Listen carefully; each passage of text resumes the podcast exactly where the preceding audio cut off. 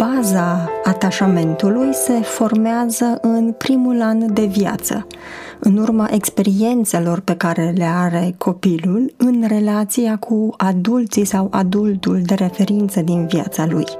Aceasta este perioada în care copiii își construiesc primele repere despre viitoarele lor relații cu ceilalți, din copilărie și până la viața adultă. Și cel mai important reper care se formează acum este cât de sigure pot fi relațiile de apropiere emoțională și prin acest filtru al siguranței emoționale vor fi descifrate toate viitoarele lor relații.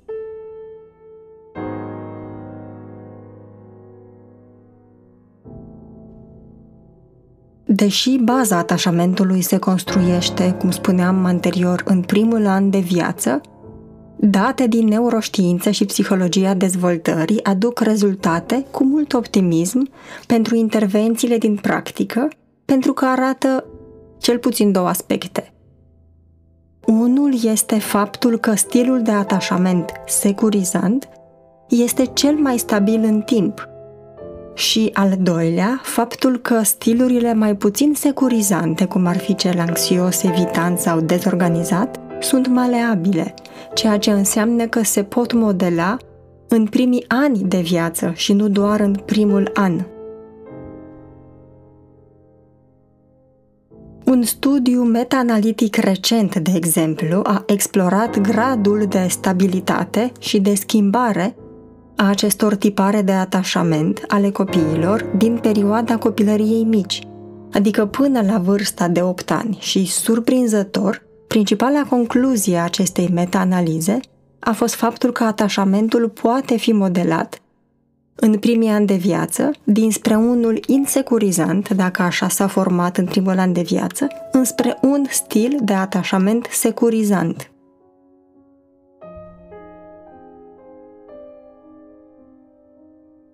Iar această modelare depinde de contextul exterior copilului, de stabilitatea resurselor emoționale și de relaționare din familie din această perioadă de timp, adică de cât mai multe experiențe are parte copilul prin care își formează convingerea că spațiul relațiilor este unul ghidat de siguranță și încredere și nu de respingere, critică, ceartă sau orice altă formă de nesiguranță emoțională sau fizică.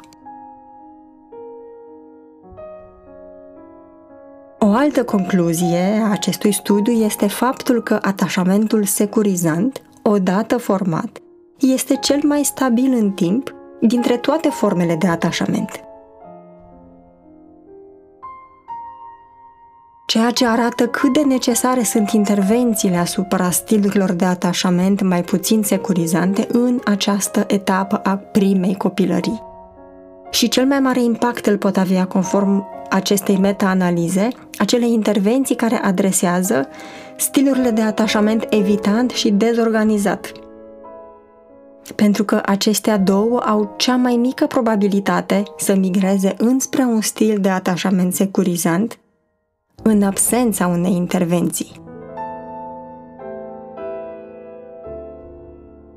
Stabilitatea atașamentului securizant, odată format, pare să are și un avantaj evolutiv și rezultate care să susțină această idee vin dinspre studiile despre stabilitatea intergenerațională a atașamentului, care au arătat faptul că moștenirea atașamentului securizant de la o generație la alta este mult mai probabil să aibă loc în comparație cu probabilitatea transmiterii atașamentului insecurizant.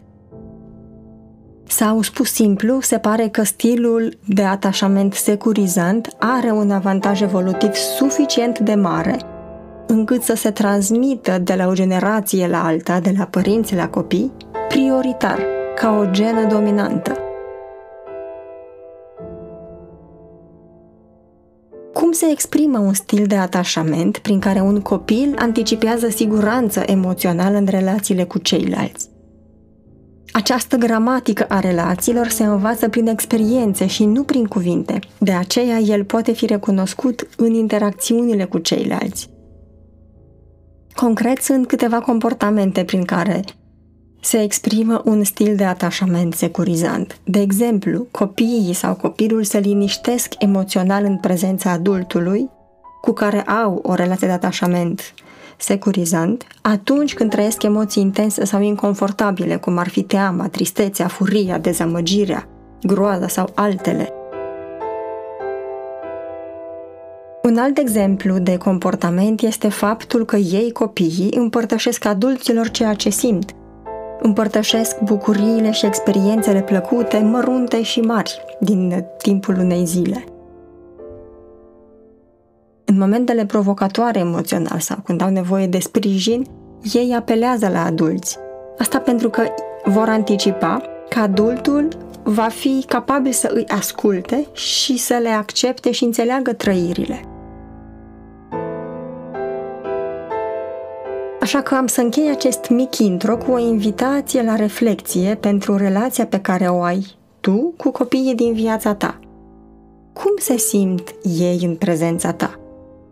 Le e teamă de tine sau se deschid emoțional? Când au un moment provocator la școală sau în relațiile lor de prietenie? La cine apelează pentru sprijin și ghidaj? Ce îi ajută să se liniștească atunci când au o zi grea? Cu ei împărtășesc prima dată momentele lor de bucurie, de fericire.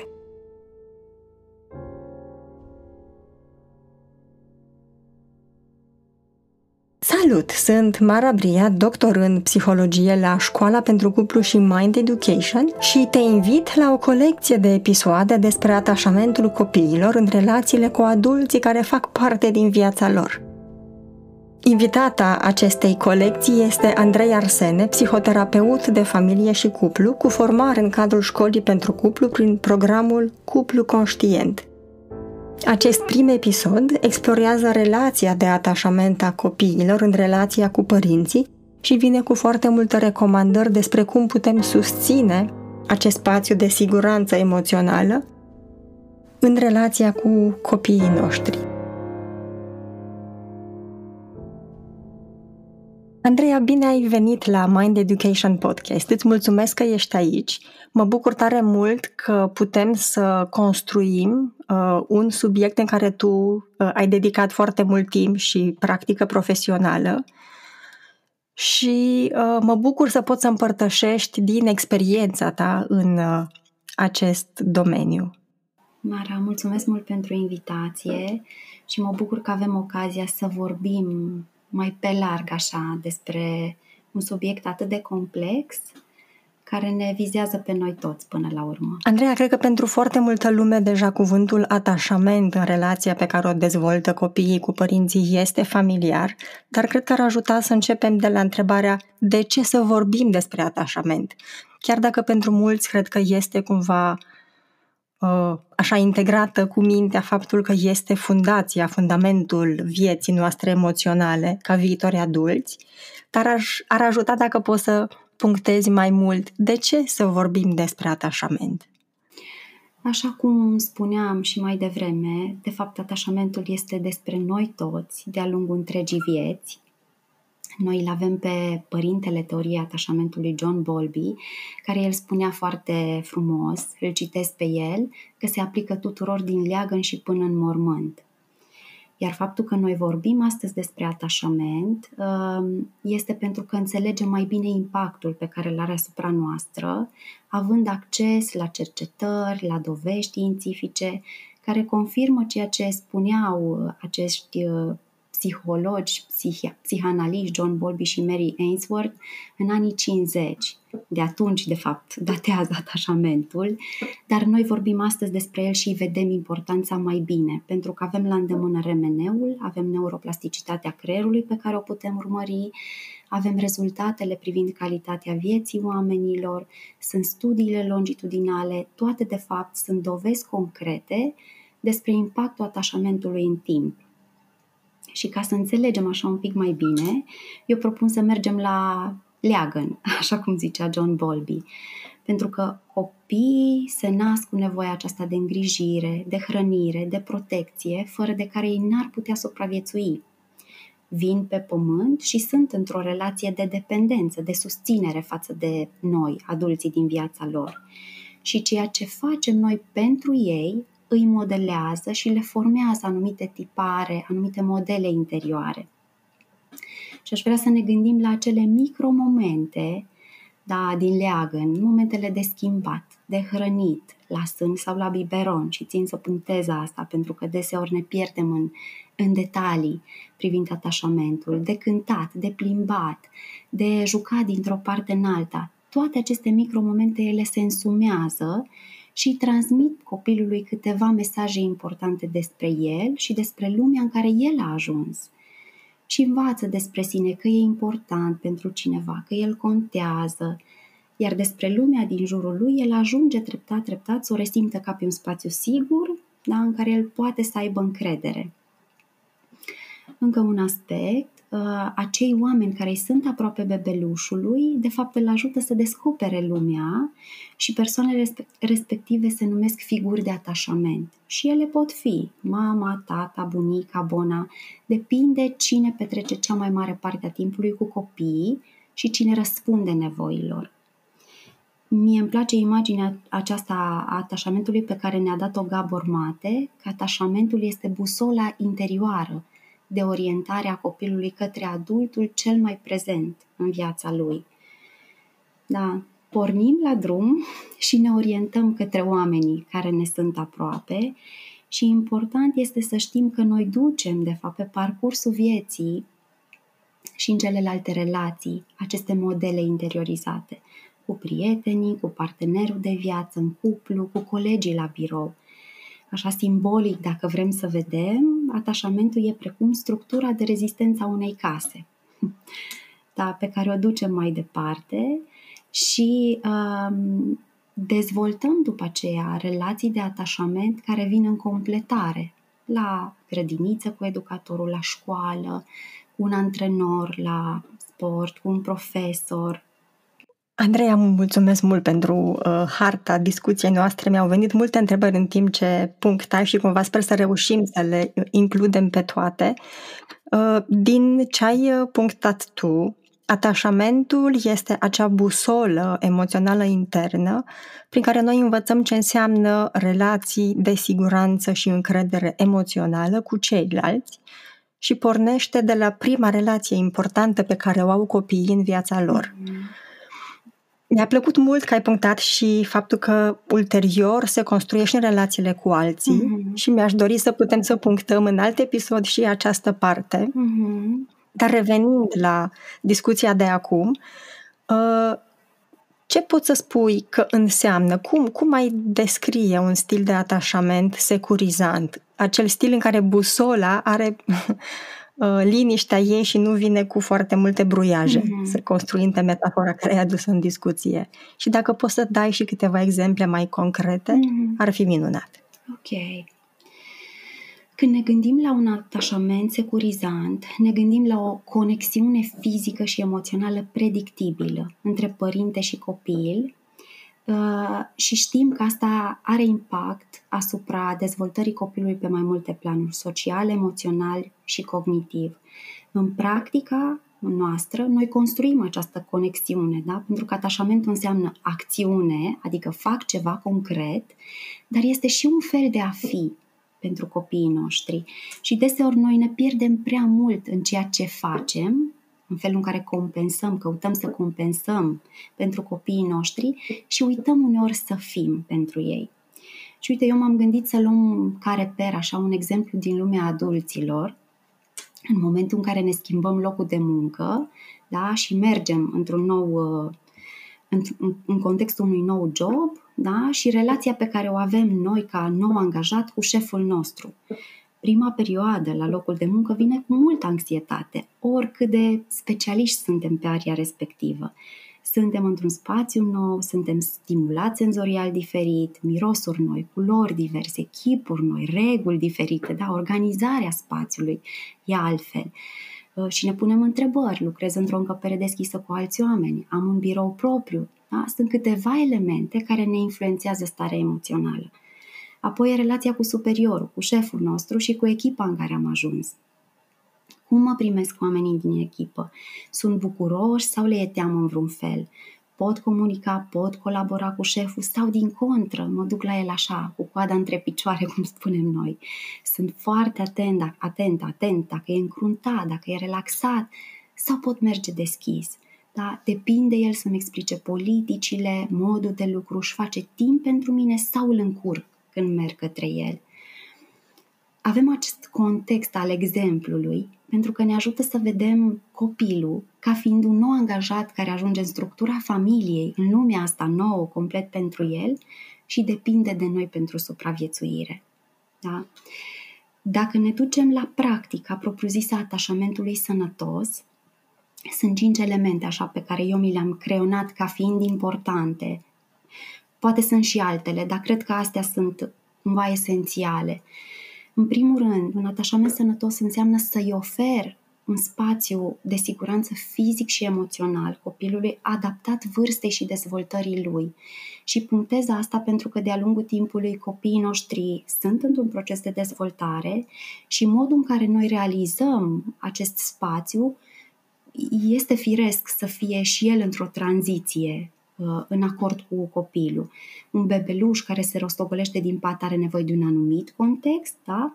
Poate un adolescent, acest cadru sigur arată diferit. Și când zicem cadru, ne referim atât la spațiu fizic, dar și la spațiu emoțional, de protecție, de apropiere față de cei dragi. Un alt element important este acest acordaj emoțional, attunement, îl găsim în literatura de specialitate, între părinte și copil. E acel moment în care noi ne reglăm pe frecvența lui, încercăm să fim empatici și să înțelegem punctul în care este copilul. Poate s-a certat cu un prieten la școală, poate i s-a stricat jucăria preferată. Contează să mă duc acolo, la nivelul lui emoțional, pentru că asta mă va ajuta, de fapt, să-l susțin și să creez relația cu el. Sunt suficient de aproape de el, astfel încât să nu fiu nici intruziv, nici să-l copleșesc, dar nici să-l ignor. Setarea pe aceeași frecvență, așa, o asociez cu undele radio, când vrem să prindem un anumit post, da, în mașină, și tot schimbăm frecvența până când ajungem să auzim suficient de bine. Cam așa e și cu copiii noștri.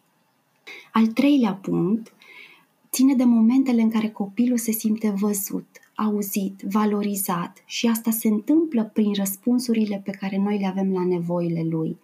Uneori pot fi nevoi care țin de îngrijire, alteori de ajutor, în diverse jocuri, pe topogan, la Lego sau în relația cu prietenii lui, iar prin momentele în care el primește confort, liniștire, reasigurare, învață că noi suntem acolo cu el, da? Că el e important pentru noi. Și mai sunt momentele în care noi ne exprimăm bucuria legat de cine e copilul nostru mai mult decât de ceea ce face. Pentru că atunci când noi îl valorizăm pentru cine este el, de fapt îi ajutăm, punem așa o cărămidă bună la construcția stimei de sine, la valoarea pe care el o integrează despre cine este el ca persoană. Un al patrulea punct. Din siguranța pe care noi o oferim copilului, el se simte încurajat să exploreze lumea. Să nu uităm că e acel angajat nou, da, în lumea în care a ajuns și e curios. Și curiozitatea lui e firească și este hrănită de siguranța că noi rămânem acolo, îl împuternicim cu încredere, îi oferim spațiu de siguranță și îl ajutăm să exploreze puțin câte puțin, tot mai departe de noi, pentru că asta de fapt este și un exercițiu de autonomie și independență pentru viitor. Și un alt punct foarte esențial, și știu că aici la podcast vorbim mult despre asta, este despre limite și granițe. Pentru că un atașament sănătos implică limite și granițe, cu mențiunea că din nou e important să le ajustăm vârstei și etapei de dezvoltare. Dacă avem mai mulți copii în familie, e esențial să delimităm asta și să facem diferența. Copilul de 16 ani poate avea anumite reguli și limite diferite de frații lui de 6, de 8 ani. Andreea, mi se pare foarte bogată aceste 5 puncte pe care le-ai punctat și cred că ajută mult în a înțelege cum se poate modela atașamentul în relația copiilor cu adulții, cum pot adulții să faciliteze asta. Și ai vorbit de așa câteva ingrediente cheie, stabilitate, predictibilitate, conectare, siguranță emoțională.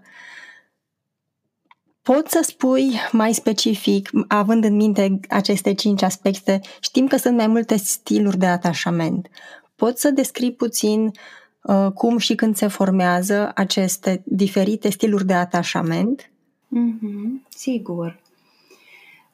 Dacă, așa cum spuneam și anterior, atașamentul e de fapt o relație interpersonală care implică la început pe părinți și continuă de-a lungul întregii vieți.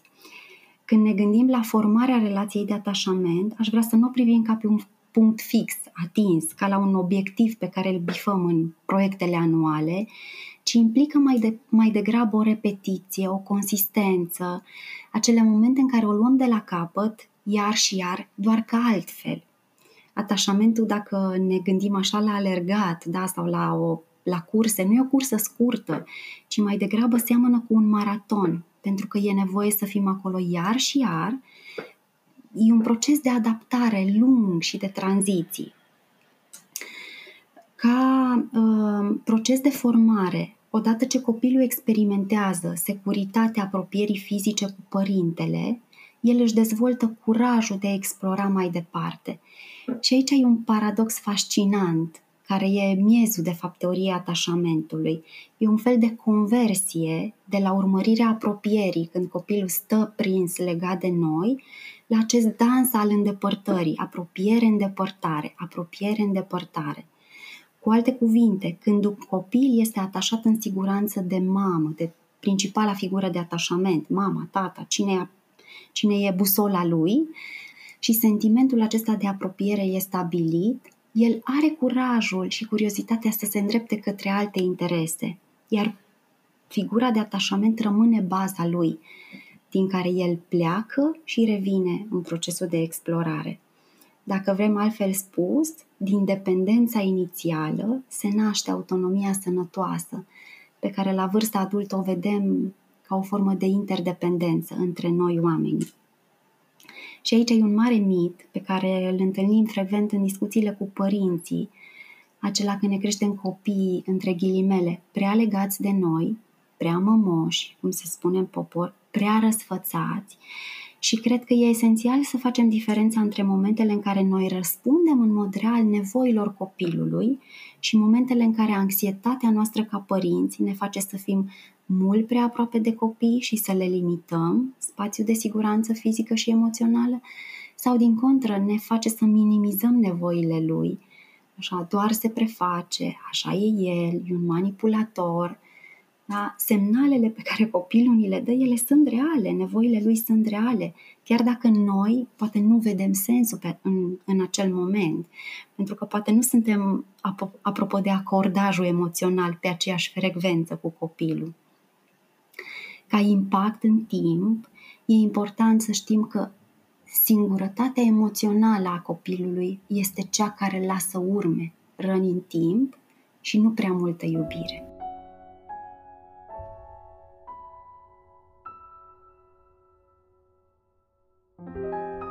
Ce frumos ai încheiat, Andreea!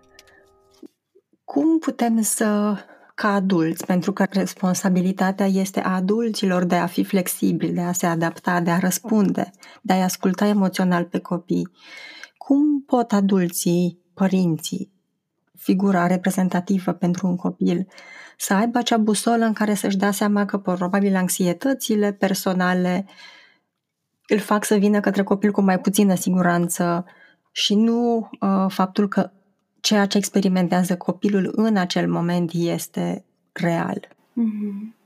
Cred că aici e important să știm că și noi adulții avem un anumit stil de atașament și asta ne influențează modul în care noi percepem și vedem comportamentul, ritmul de viață al copilului nostru. Și noi, în propria evoluție, am dobândit așa niște lentile interioare prin care privim lumea și e important din când în când să ne revedem și noi lentilele astea ca lucru cu sine și ca dezvoltare, pentru că asta de fapt ne ajută să construim un stil de atașament mai apropiat de stilul securizant sau chiar securizant cu copilul nostru. Pentru că dacă ne uităm la ce ne ajută să construim, sunt mai multe părți. Da? E pe de-o parte părintele și aici putem să ne gândim noi ca părinți sau părinții noștri, da? Este copilul din fața noastră și din nou ne putem poziționa fie în rolul de copil, fie rămânem în rolul de părinte și ne uităm la copilul din fața noastră și este dinamica dintre cei doi. Și teoria atașamentului, noi știm de la Allan Schore, neurocercetător și psiholog, este că ea e o teorie a reglării. Și modul în care eu am trăit experiențele ca părinte mă va influența în modul în care eu trăiesc, poate, momentele prin care trece copilul meu.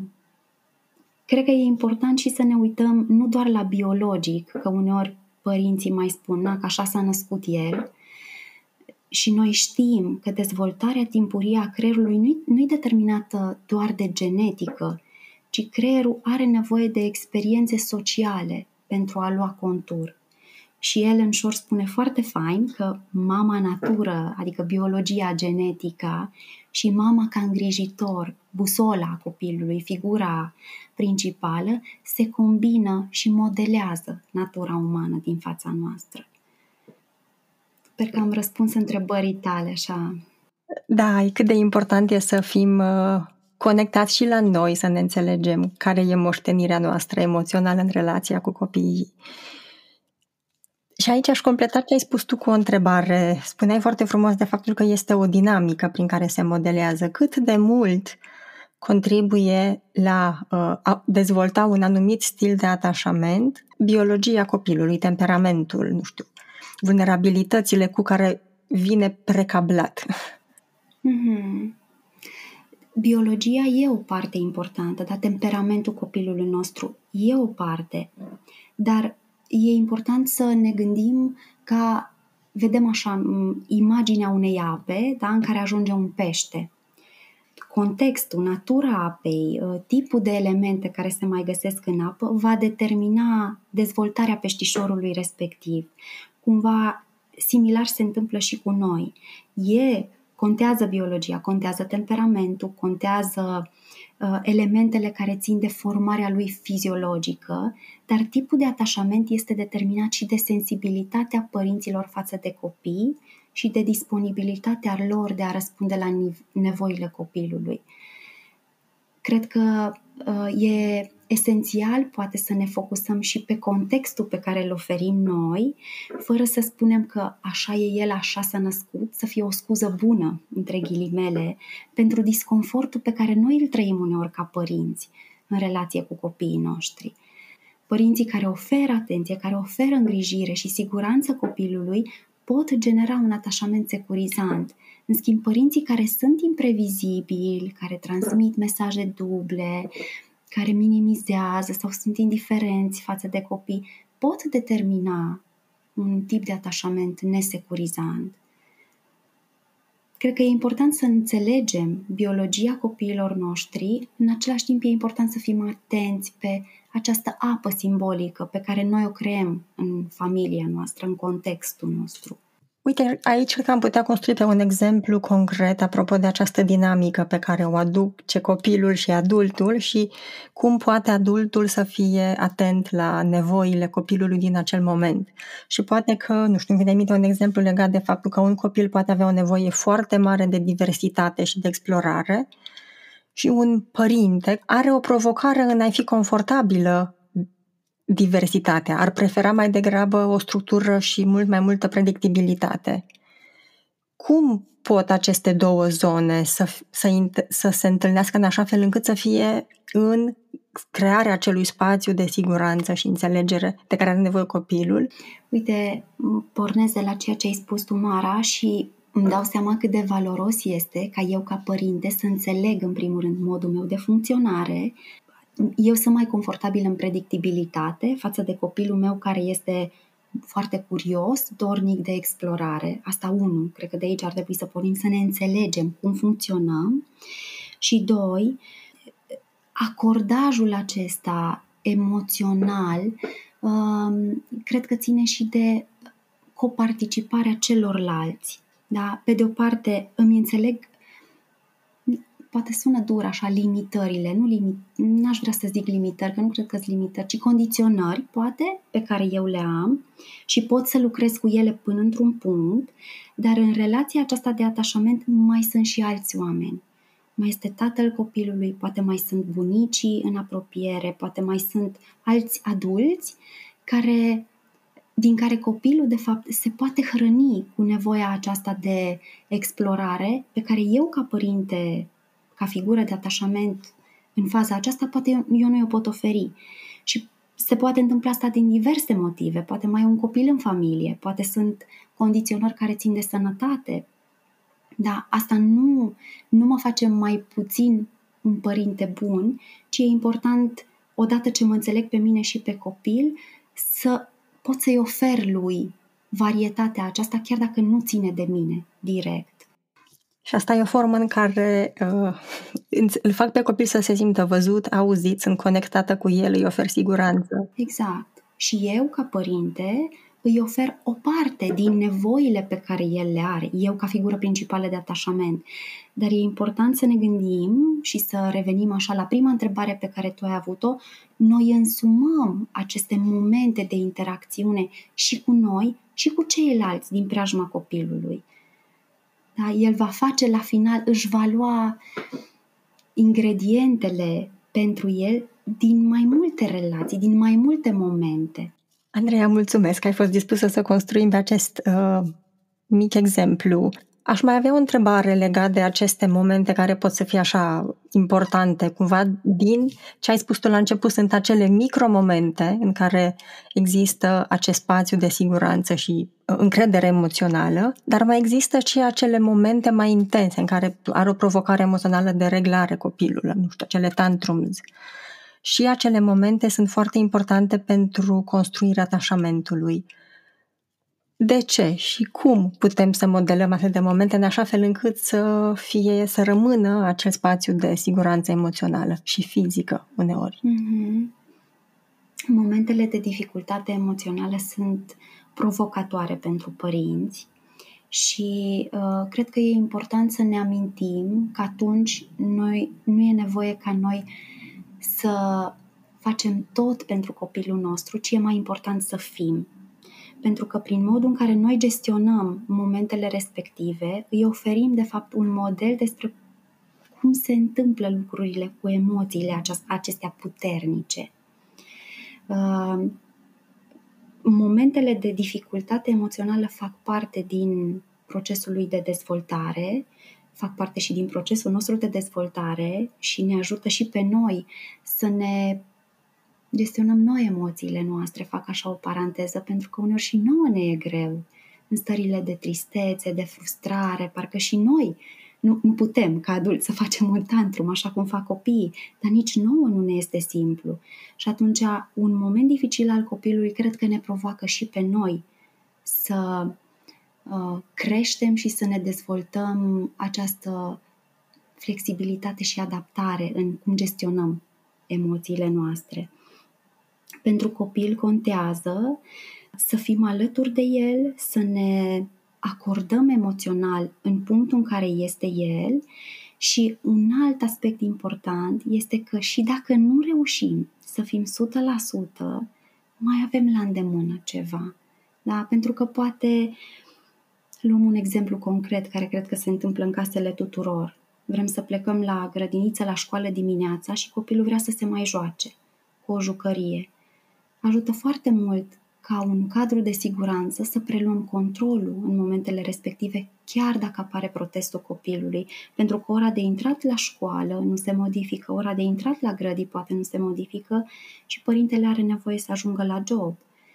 Iar faptul că noi îi reamintim despre aceste limite, îi reamintim de fapt despre cadrul sigur și îi oferim înapoi protecție, fără să-i blamăm emoția, fără să mergem către apăsarea lui emoțională. Noi nu punem la îndoială faptul că el e frustrat, că e nervos, dar felul în care reacționăm la aceste emoții puternice putem să modelăm în acest cadru sigur al atașamentului.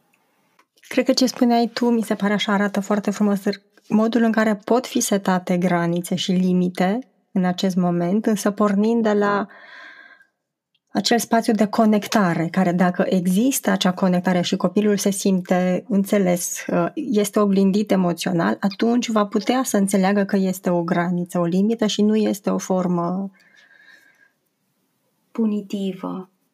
Da, da, exact. Noi nu-l pedepsim pe copil pentru că el simte emoția. Nu asta e ideea, ci din contră căutăm să ne conectăm, așa cum ai spus și tu, Mara, și de acolo, din conectare, noi modelăm, de fapt, și îi suntem aproape. Suntem pentru el. Andrei, așa spre final, mi-aș dori ca în toate episoadele să conturăm câteva recomandări. Dacă din experiența ta poți să formulezi câteva gânduri, recomandări cu care părinții să rămână în gând, pe care să le poată duce în relația cu copiii. Mm-hmm. Uite, mie îmi plac două elemente importante când vorbim despre atașament și despre relații. Este reparația, reparația pentru că se întâmplă să nu putem să fim, așa cum ziceam mai devreme, pe aceeași frecvență cu copilul. Și tot la Allan Schore am văzut o idee foarte importantă, dar ideea că o mamă nu ar trebui să streseze niciodată un copil este problematică, spunea el. Pentru că atașamentele nesigure nu sunt create doar de neatenția sau pașii greșiți ai îngrijitorului, ai figurii de atașament, ci provine și din eșecul remedierii rupturilor. Așa că, pentru mine ca părinte și ca terapeut, e liniștitor să știu că, și dacă am dat-o în bară astăzi, pot să repar. Da? Pentru că, până la urmă, stresul face parte din viața noastră și ceea ce încercăm să facem cu copilul este, de fapt, să-i dezvoltăm, să-i stimulăm sistemul de reglare în fața stresului. E o parte semnificativă a vieții. Nu putem să-l creștem într-o bulă. Și în momentul în care noi îi învățăm pe copiii noștri despre capacitatea de reparare a relațiilor, îi duc asta cu ei mai departe și la rândul lor vor putea să repare.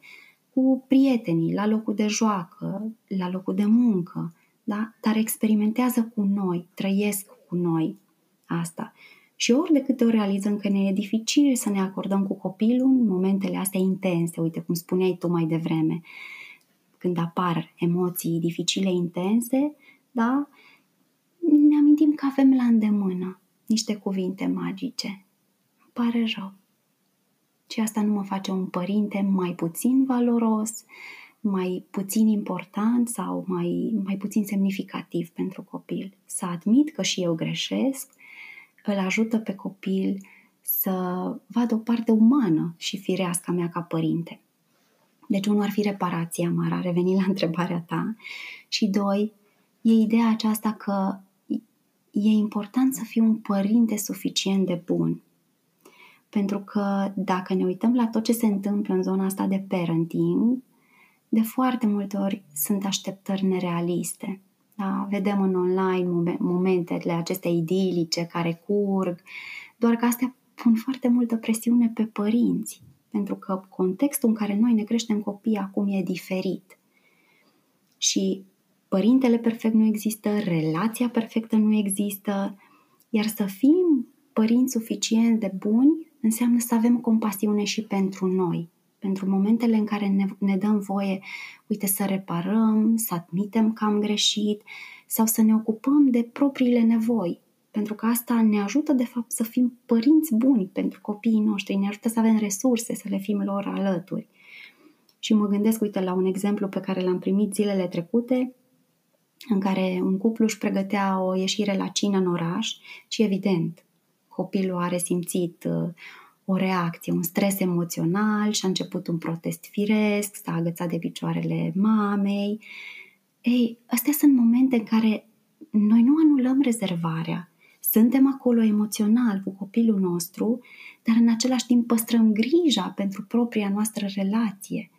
Și când revenim, copilul e liniștit, noi suntem liniștiți, putem vorbi despre ce s-a întâmplat. Pentru că, așa cum spuneam, e ca o sevă din care noi ne tragem energia pentru a le fi lor alături. Da? Așa, ca mesaj final, Mara, m-am tot repetat, dar tot revin, e partea de reparație și e partea de a fi și de a ne asuma ideea aceasta să fim părinți suficient de buni. Ori de câte ori putem să le oferim copilor siguranță și predictibilitate, îi susținem în explorare și îi primim când vin înapoi, și ori de câte ori putem să ne îngrijim de propriile nevoi, iar asta sigur ne poate ajuta să fim părinți buni pentru copiii noștri. Andreea, foarte valoros, mulțumesc tare mult și așa închei în circular, sper că vei dori să construim și alte episoade, cum ziceam la început, cum se formează atașamentul în relația cu alți adulți din viața copiilor, profesori sau mentori și ce impact are stilul de atașament în relațiile de cuplu. Mm-hmm. Continuăm, Mara, pentru că atașamentul, așa cum am început, este despre noi toți din leagăn și până în mormânt și noi ducem așa, pe etape de viață. Minunat! Mulțumesc tare mult, Andreea! A fost o bucurie această discuție. Mulțumesc, Mara! Mulțumesc! Și pentru mine a fost o bucurie să vorbim despre atașament. Să ne reauzim cu bine!